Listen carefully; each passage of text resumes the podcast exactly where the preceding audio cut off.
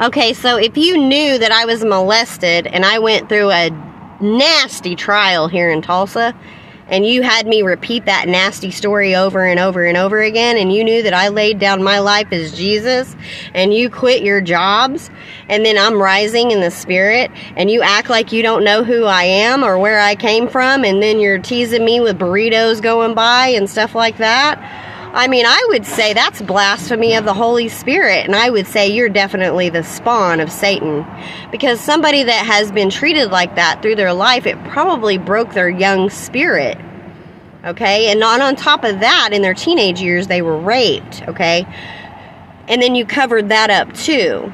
And then you let me lay down my life as Jesus, and you act like I don't exist. I would say, man, that's some deep evil there.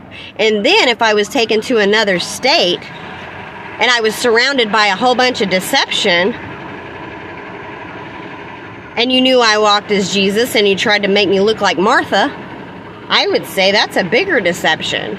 But God is good and God is greater, and I've risen in the spirit, and it really doesn't matter what you've tried to do to betray me because that's falling on you, not me. God bless.